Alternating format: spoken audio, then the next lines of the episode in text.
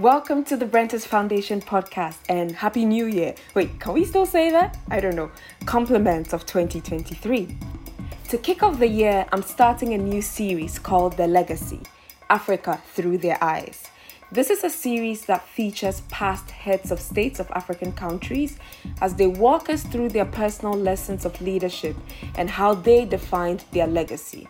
This is one you would not want to miss. For our first ever episode, I'm happy to share with you nuggets of wisdom on leadership, democratic governance, and a father's aspirations for the continent. Joining me is His Excellency Dr. Ernest Bai Koroma. His Excellency Ernest Bai Koroma was democratically elected for two consecutive terms from 2007 to 2018 as President of Sierra Leone.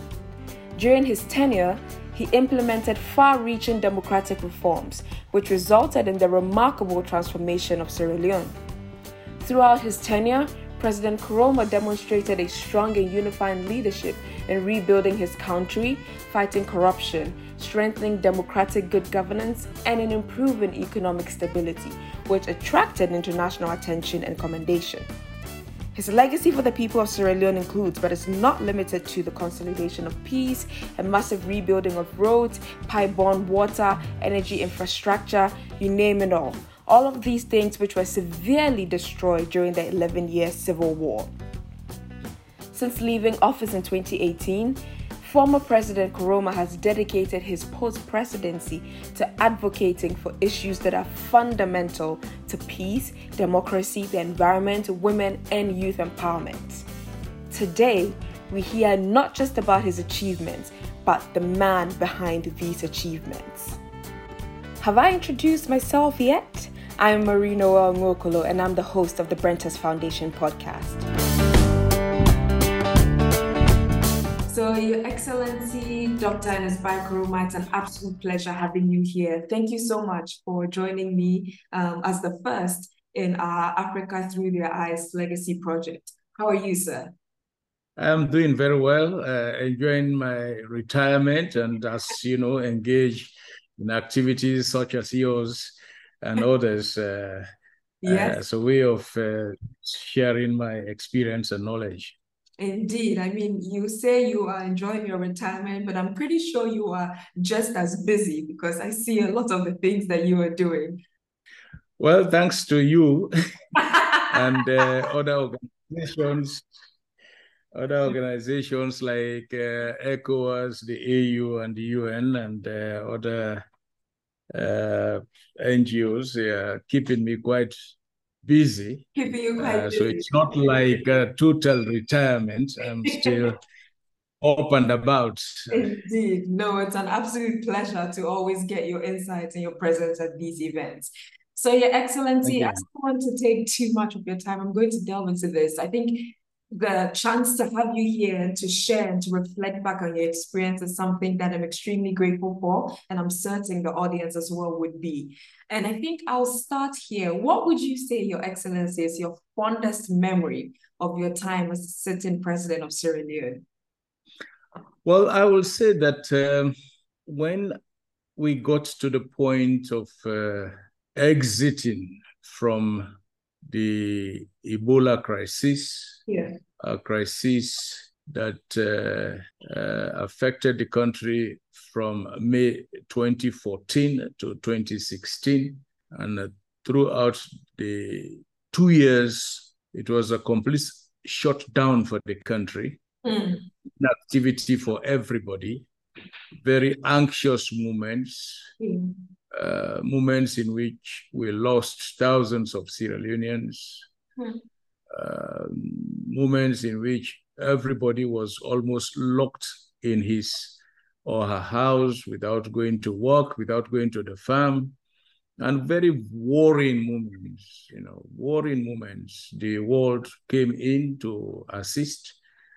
But um, uh, when I took up the challenge of being the front runner in advocating, mobilizing the people to take up the fight mm-hmm. against Ebola. And we started seeing a gradual turnaround. And uh, I saw happiness again in the faces of Sierra Leoneans. You can see the smile that you had not seen for over two years. Yeah. And you see the, commencement of businesses that have shut down and mm-hmm.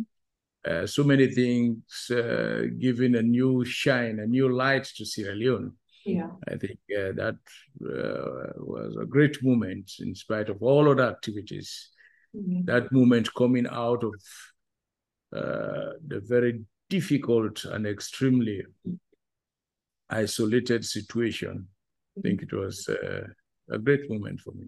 No, definitely. I mean, I can't even imagine, but I think it's one of the things that definitely sort of put you out, even above everything else, as far as right, is the test of true leadership. You definitely rose up to the rank, and uh, I'm not Sierra Leone, but I'll say we West Africans, if I can claim you at that level, are extremely mm-hmm. proud to have had a leader yeah. like um, at that time. So another thing I wanted to touch mm. on was, you know, I mean, Sierra Leone in 2012, 2013 hit about 15 um, and then 20% growth, for instance, and which was like massive, right? Sierra Leone was one of the fastest growing economies in the world at that time. As you look back on your time as president, um, knowing what you know now, what would you say were some of the key ingredients that enabled you to transform uh, the Sierra Leonean economy at that time? Well, I will say that um, I came in prepared. Mm. Uh, prepared because I witnessed all that went wrong in the country uh, that uh, culminated to the civil war that lasted for 11 years. And I saw the destruction, uh, the suffering of the people, and uh, I saw uh, uh, the devastation of everything that the country had by way of infrastructure, uh, both social and economic.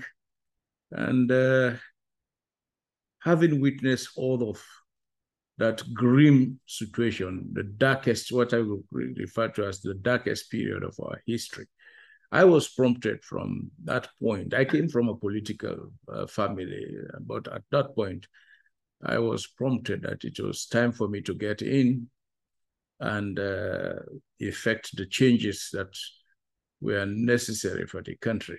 Mm-hmm. I came in at a time when the, the, the, war was declared over, but there was uh, uh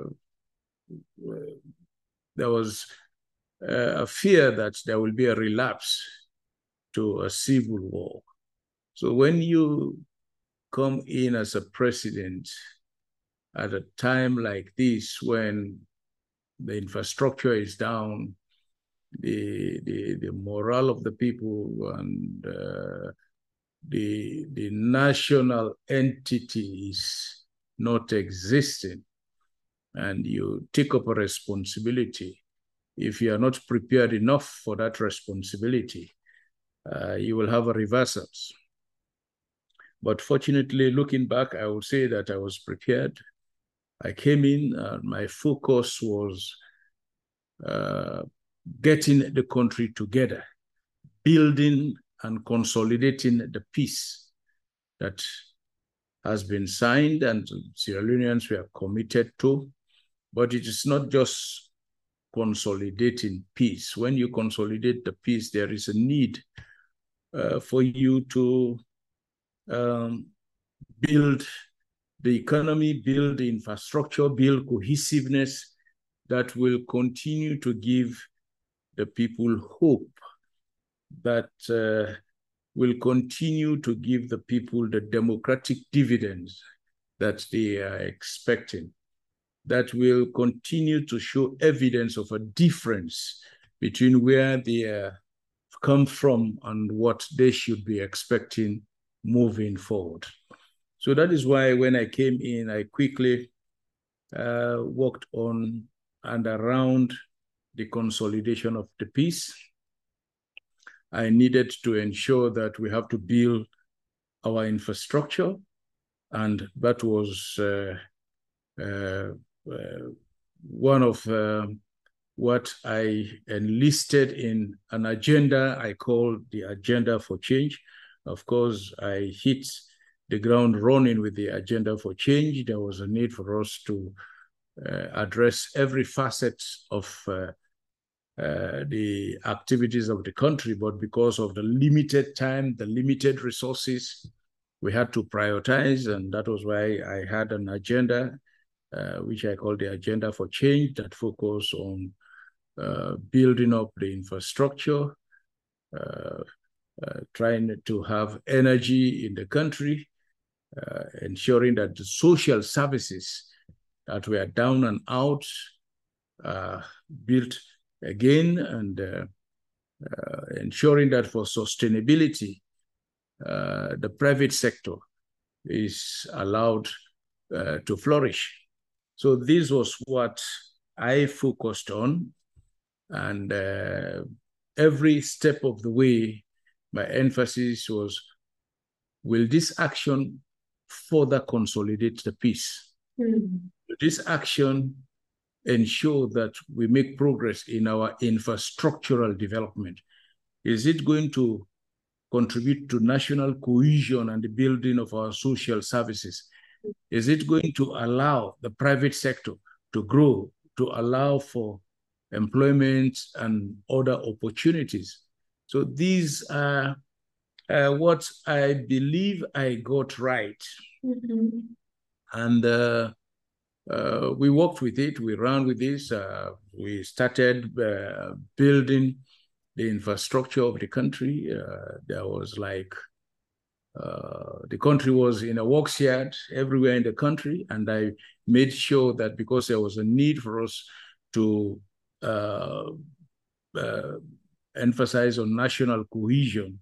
Everybody, every region, every district of the country had a share in the national cake.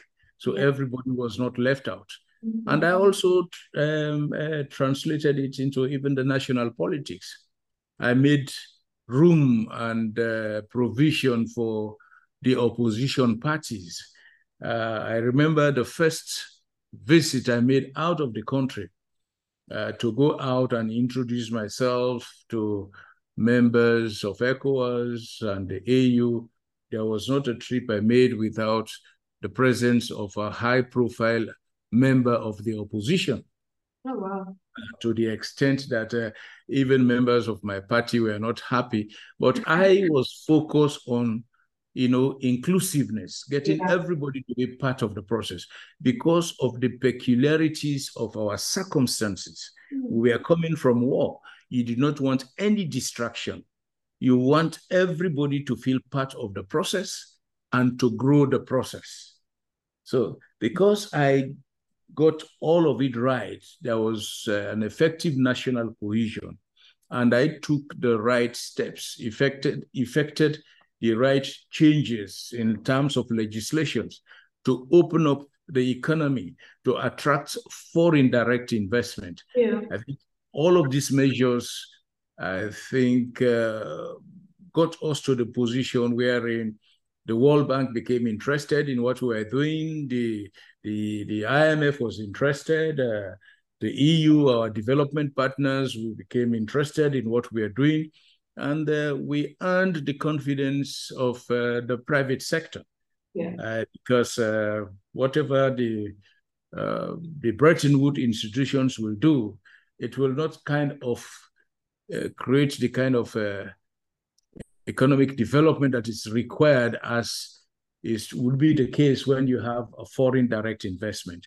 Mm-hmm. So with all of this confidence built up, we started earning uh, high ratings in the World Bank. Uh, we we are uh, rated as uh, the first 10 in uh, transforming, first countries in transforming themselves uh, in Uh, reforms and uh, other governance issues.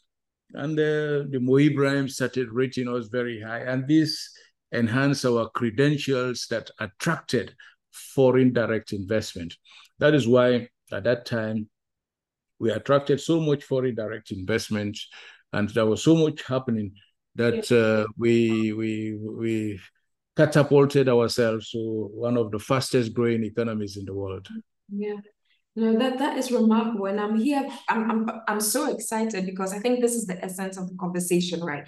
To hear some of the reasons why you did certain things and how you did them, and I think one of the mm. you know really you know, fascinating things that you just said to me right now is something that I'm starting to understand a bit more. When you've affirmed is this idea of whenever you made these decisions, you had to keep asking yourself those questions, right? Will this further the goals of consolidating peace, of making progress in infrastructure, mm-hmm. will add into national cohesion? And I, I don't know that it's always something that um, a lot of people do because right, we get lost in this idea of a lot of priorities and it's being able to come back to what exactly are we trying to achieve and is this action going to benefit that? I think that's magnificent. So thank you so much um, for sharing that. Um, and I'm so You're glad welcome. You mentioned FDI because I think that's one of the things I wanted to talk to you about. I know you've been credited with enacting a policy of economic openness uh, by attracting foreign direct investment in Sierra Leone. Um, and that, you know, FDI levels have since even never surpassed some of the peaks that you reached. And I'm particularly curious what was it like to be able to pitch, if I can call it that, Sierra Leone in a world that was extremely competitive, coming out of the history that the country had, but also in a region that not a lot of people trusted? And what did you find to be the right strategy to go in about this? I think this would be quite important, especially as a lot of African countries now think about you know, this idea of involving the private sector a bit more and finding ways to secure um, finance and investment. You see, it's just, uh, it's all about uh, packaging yourself.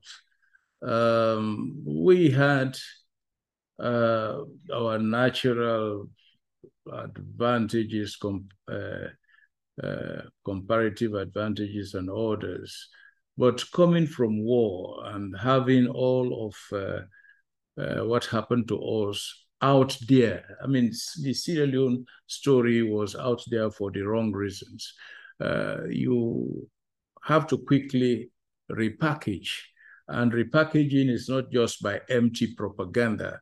They have to see that you are committed and what you say you're doing, right. and it has uh, an effect. And uh, the uh, and repackaging requires uh, you to ensure that the legal environment is uh, conducive not only for your people in the country, but also for a potential uh, international investor that will come in.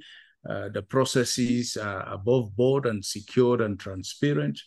So that is why we emphasize on, uh, in the first place, ensuring that uh, we come up very strong in the fight against corruption yeah. Uh, we, we gave the anti-corruption autonomy.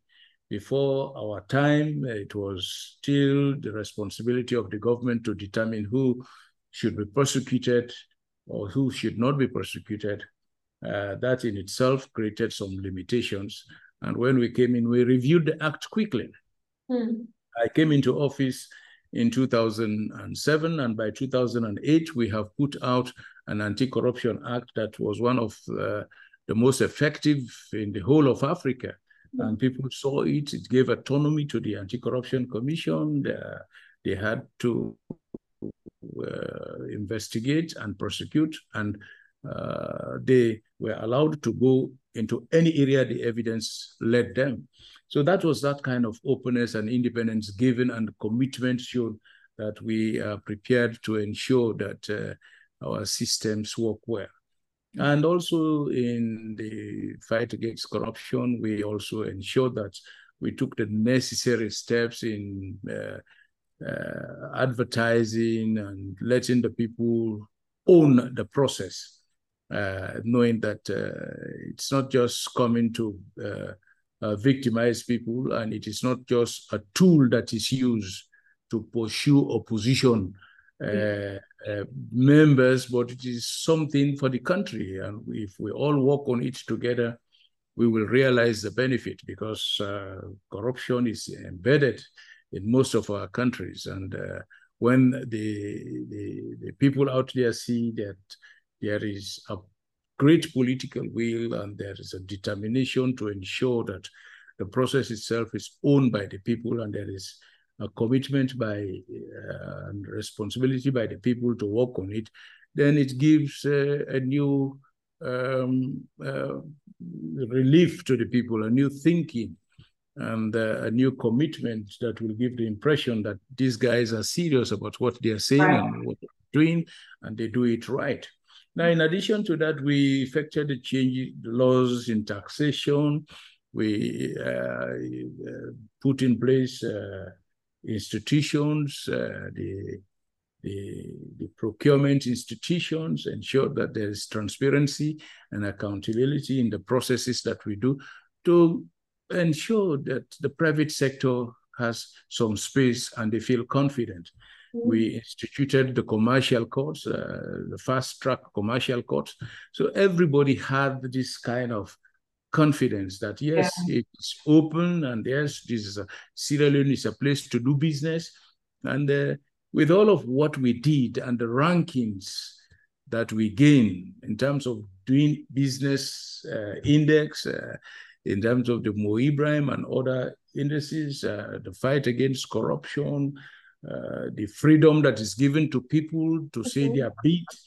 I see it, all of it worked well for us because that was my focus. That was my determination. And I was driving the process very strongly mm-hmm. and uh, uh, ensuring that uh, we have a limited time uh, in governance. We cannot, we are not there endlessly, but for the time we're there, we have to send the right signals and create the right impact so that the the the the, the world out there yeah. we look at Sierra Leone from a different perspective.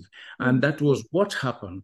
And that was what created the kind of uh, competitiveness. Yeah. That, I mean, this is a country that is coming from war, but certainly they are now they have now positioned themselves and they are now very competitive. It is a peaceful country. It is a secured country, and uh, we worked in all of these avenues, and uh, I think uh, it earned us uh, dividends. And um, shortly after, Sierra Leone was no longer known as a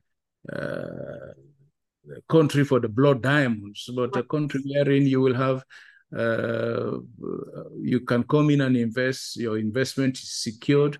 You can have a return on your investment, and you feel safe and secured, even uh, working with uh, the people of the country. That brings us to the end of today's show. I hope you enjoyed it as much as I did putting it together. I love, love learning new things. Hey, if you enjoyed this chat, you definitely enjoy others that came before it. Check out previous episodes on whichever platform you're tuned into now, or visit our website www.thebrenthurstfoundation.org for other episodes. As always, thank you so much for listening. And if I could make one last ask of you, please do share this with others. Again, you're listening to Marie-Noelle on the Brenthurst Foundation podcast, and it's been a pleasure sharing this time with you.